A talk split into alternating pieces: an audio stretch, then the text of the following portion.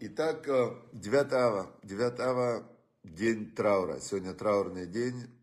В 1940 с чем-то лет назад был разрушен второй храм, в 70 году, 42 года, 1943 года назад был разрушен храм. И вот э, с тех пор, с тех пор мы как раз и плачем по его разрушению. Поэтому называется «Стена плача». Здесь э, евреям можно было в Израиле, в Иерусалиме на протяжении этих двух тысяч лет.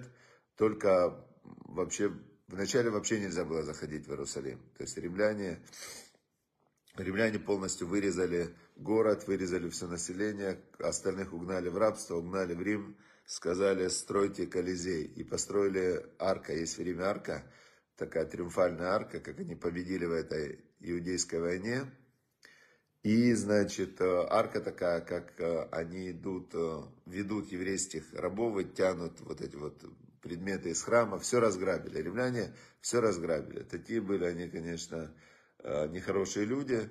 Вообще, те, кто начинают войны и воюют, да, вот, нападают на других, захватывают чужие земли, это очень нехорошие люди, кстати, прям чаще всего. Но, видите, тут интересно, я сразу подумал, а если Всевышний сказал? То есть, например, вот еврейский народ, он вернулся после изгнания в землю Израиля.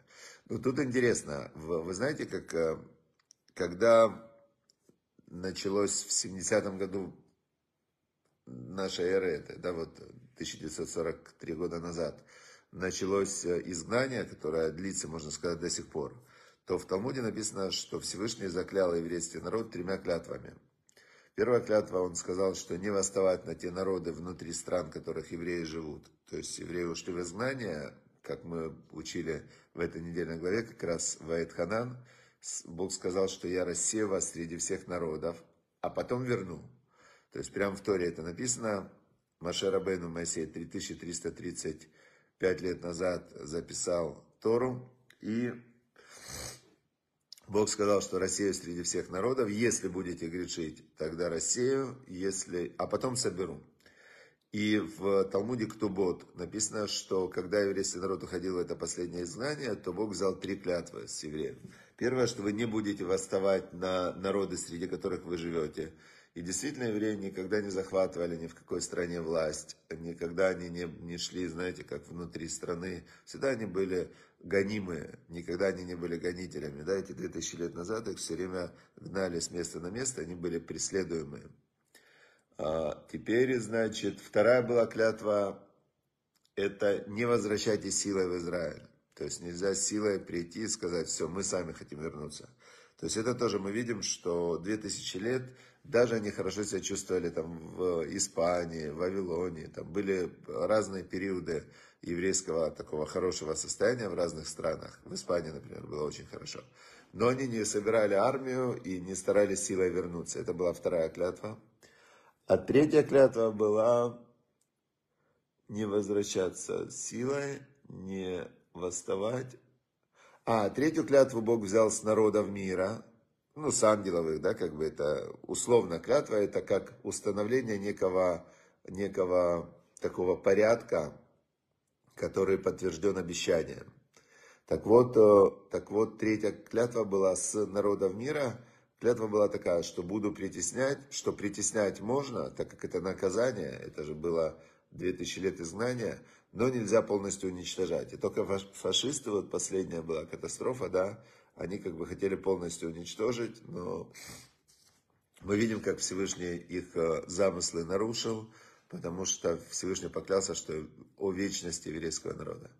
Теперь, значит, 9 ава, почему мы сегодня постимся, почему мы сегодня не умываемся даже, да, почему мы сегодня ну, не едим, не пьем, не радуемся, сидим на низкой. Видите, я сижу на низкой табуреточке такой, даже не сидим на стульях.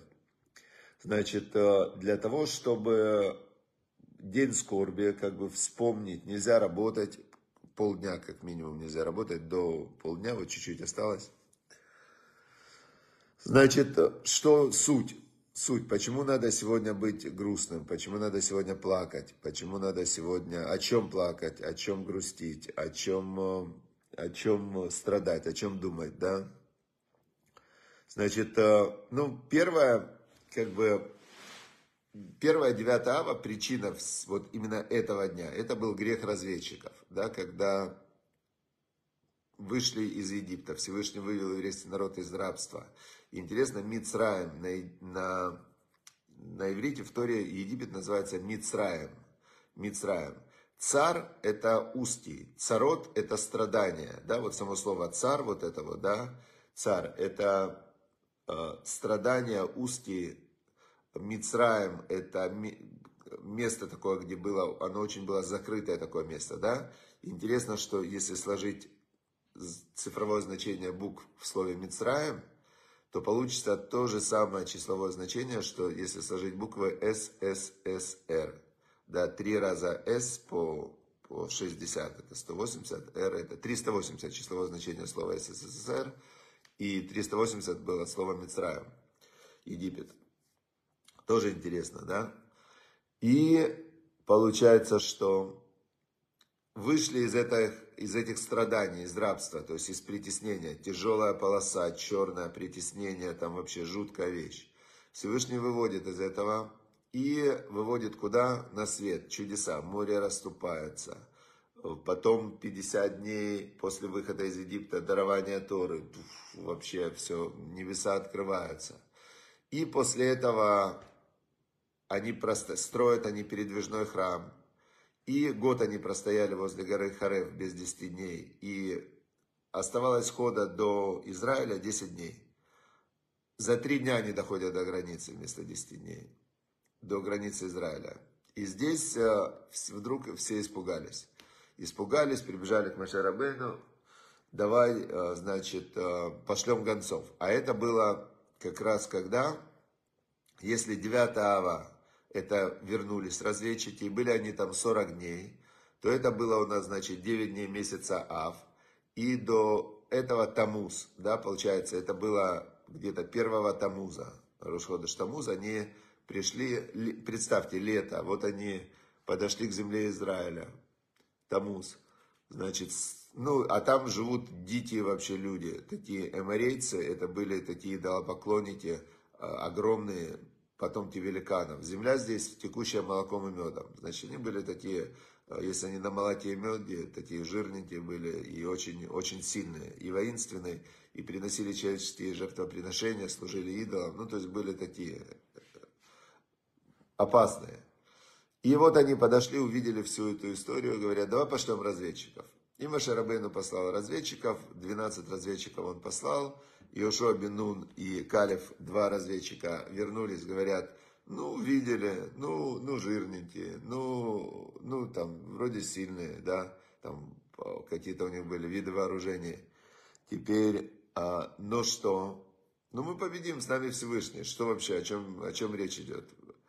А 10 разведчиков вернулись и говорят, нет, они сильные, народ страшный, мы не победим мы. То есть они испугались, и они сразу забыли о, Всевышнем, о помощи Всевышнего, о том, что, что в принципе не они вышли из рабства, и не они Тору получали, не они вообще шли. То есть Всевышний их вел, ведет и будет вести. Но, но в момент стресса человек, он забывает об этом, и они, значит, э, говорят, мы не победим. Тут все, которые слушали их, народ Израиля, вот э, двое, Калев и Иешуа Бенун, они говорят, мы зайдем и победим. Идемте, куда останавливаться, все. А Всевышний нам помогал, значит, Всевышний нам поможет. Десять говорят, мы не зайдем, мы не победим, Всевышний нам не поможет, Он привел нас на смерть, сказали они. Прям так и сказали. То есть это уже полное такое, э, вот то, что человек думает о будущем, показывает только одно. Кто он, какой он и как он мыслит. Все. Будущего никто не знает, никто не знает, как будет. И то, как человек заполняет свои ожидания будущего, это вот по его фантазиям видно, что у него внутри. И все. Вот это, вот спросите человека, ну как будет? Ой, будет плохо. Все, значит. Боится, трусливый, фантазер – пессимист. А другого спроси, как будет? Будет классно вообще, все будет хорошо, все. О, этот оптимист, молодец, он, он как бы верит, что будет все хорошо. А ты что думаешь? Ой, не, не знаю, не знаю, вообще ничего не знаю, ничего не знаю. Не... Все, этот не знает, значит, этот, этот, э, значит, не знающий такой, он не знает. То есть, то, как человек видит окружающий мир, показывает, что у него внутри, и все. Э, полупустой стакан, полуполный стакан, красивый стакан, некрасивый стакан. Э, то есть, все это говорит не о стакане, это все говорит о человеке который описывает стакан. Понятно, да? То есть э, то, как мы видим мир, это не то, какой мир, а то, что есть у нас внутри. И вот, значит, э, на тот момент вдруг весь еврейский народ, который, который прошел все вот эти вот замечательные события, дарование Торы, выход из Египта, 10 казней, и вдруг они все начали плакать. И всю ночь они плакали у себя в шатрах, и утром они пришли к Машера Бейну, зачем ты нас вывел на погибель, и Бог нас ненавидит, и все. И тут э, давайте, а, давайте вернемся, выберем другого себе руководителя, вернемся в, Изра... в этот в Египет, в рабство. Это была их как бы мысль в том состоянии. И Всевышний тогда сказал, вы плачете без причины, вы вообще полностью, ну как бы тем, тем, что вы плачете, вы показали, что вы в меня не верите, что вы вы просто показали, как вы ко мне относитесь, да?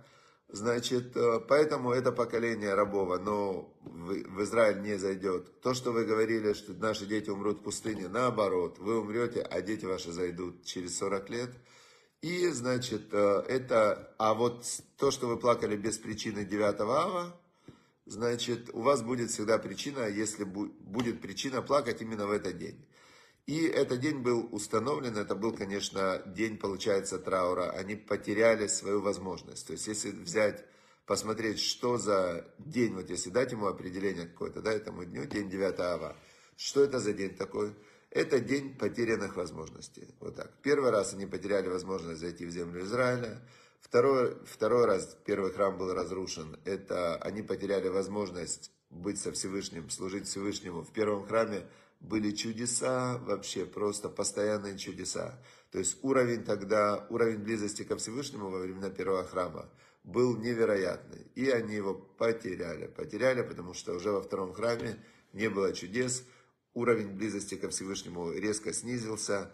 То есть уже мир как бы опустился более в темное место. Теперь, значит, 70 лет было изгнание, 70 лет было изгнание, и через 70 лет они вернулись. Но кто вернулся? Вернулись всего лишь 42 тысячи человек под э, руководством Эзры. И они вернулись в Израиль и построили они второй храм. И вместе, все равно там была большая в нем святость. Приносили жертвоприношения, был пепел красная корова, был первосвященник. То есть святость была, но не на том уровне, на котором в первом храме. Прошло 420 лет и уровень святости начал падать. Обычно человек то, что у него есть, он не ценит. Это свойство человеческой натуры. То, что у него есть, он не ценит. То, чего у него нет, он э, придает этому какую-то большую ценность. И почему-то они, имея Тору, они начали придавать ценность греческой культуре, какая-то греческая. А почему греки? Вот спросите, что в греках такое было? Пришел опять же грабитель Александр Мугдон с э, толпами вот этих вот э, греков, да, но чистые грабители, вот как их сравнить? Приходят они, зачем они пришли? Александр Македонский, зачем он мир хотел захватить? Вот какая у него была цель, да? Всех поработить, деньги забрать, и чтобы все поклонялись ему. Вот его была цель. То есть поставить, он даже когда пришел в храм, он хотел, чтобы его бюст стоял в святая святых. Он говорит, а что, пусть мне поклоняются. То есть, э, вот в основном Смысл же всех вот этих вот войн, это обожествление себя. Теперь были войны, а, были войны, которые религиозные войны, да, то есть люди шли за идею, но вот тут есть вопрос, э, если мы возьмем, заглянем в сердце человека, там те же крестоносцы, да, или те же, те же там, например, э, первые мусульманские завоевания, да, то есть вопрос очень возникает. Человек, который идет убивать, он идет убивать, потому что он реально за идею, или же он идет, потому что все-таки он грабитель, но ему сейчас есть удобная такая, а, удобная оговорка, что типа, ну, как вот в концлагерях, да, вот люди, которые работали, убивали детей, там, знаете, то есть, ну, миллионы людей убивали. И как они это делали? Они это, ну, то есть, как вообще они могли это делать? Как-то они себе объясняли, что, ну, я делаю хорошее дело, вот э, государство сказало, что так надо делать, да. То есть, очень-очень человек, конечно, странное создание. И мы видим это, ну, постоянно, да, что человек очень-очень нелогичное, странное создание, которое даже собой не управляет.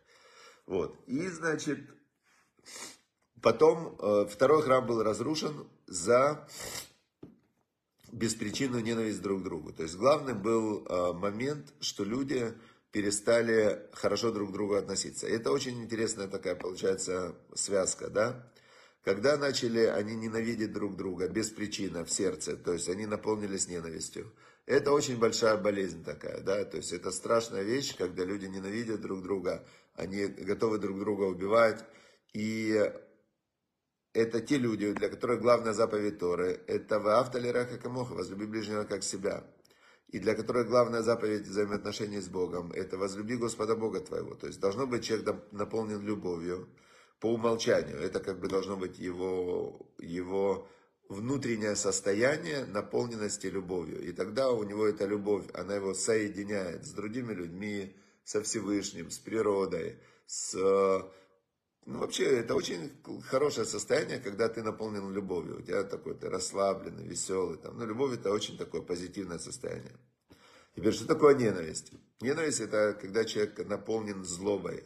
Ему аж больно. Знаете, бывает, когда вот человек кого-то ненавидит, ему внутри аж больно, у него аж зубы сжимаются, прям хрустят зубы, так он ненавидит кого-то.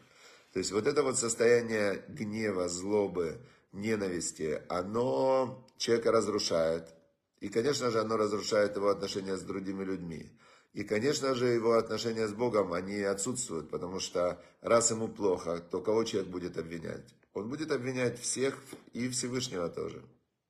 У него нет отношения со Всевышним. И вот тут вот как раз это была причина разрушения второго храма, беспричинная ненависть внутри, злоба, э, война и так далее. Все. Это в таком состоянии еврейский народ не может существовать, особенно на святой земле, которая как пуповина духовного и материального мира, где должен быть connection. И если этот вот этот вот connection, да, эта связь, она, она не работает с любовью, то, конечно, ну, во всем мире мир погрузился куда? И начинаются средневековья, вообще самая черная полоса в истории мира, вот эти вот средние века. Чума выкосила там треть населения Земли, эпидемии. Вы знаете же, что была чума, которая то ли треть, то ли, ну, то есть вымерло тогда миллионы людей от этой чумы. Это как раз было, когда, когда люди ненавидели друг друга, когда было, сжигали там на кострах, вот это средневековье такая, ну так они назывались. Как, как же это, темные века, по-моему, это называлось. Как-то это, не помню название, но это, в общем, было средневековье такое, прям черное время такое было, средние века, да. Века такие средненькие они были, да. И потом, значит, потом начался Ренессанс, Возрождение. Как раз э, началось оно чуть-чуть люди начали как бы понимать, что что-то они не туда заехали, да, и пошел мир в, улучшаться, улучшаться, улучшаться, и вот этот свет божественный, он увеличивался, увеличивался, увеличивался, и, значит, мы дошли до а, Последние такие были агонии зла. Это Вторая мировая война. Это были последние агонии такие, да, когда зло пыталось, а, пыталось прямо но тоже была в этом причина, потому что еврейский народ, когда началась вот эта свобода, э, то он пошел чуть-чуть не в том направлении. Как раз все эти революции, всех, весь мир насилием мы разрушим э, до основания, а затем мы наш мы новый мир построим. Кто был не тем, тот станет всем. То есть пошли не туда. Опять забыли про Всевышнего, все. Теперь забывать нельзя про Всевышнего. То есть есть Всевышний сказал, что такое добро, что такое зло и каким должен быть тот новый мир добра, который добро по меркам Всевышнего. Потому что если мы отпустим вопрос добра на решение каждого, то у нас будет миллион видов добра, которые будут друг другу противоречить, и опять начнется война. Поэтому, поэтому Всевышний, да, Всевышний нам четко установил, вот есть конкретно 10 заповедей, да, вот есть конкретно Тора, вот есть конкретно 613 заповедей, вот таким будет храм.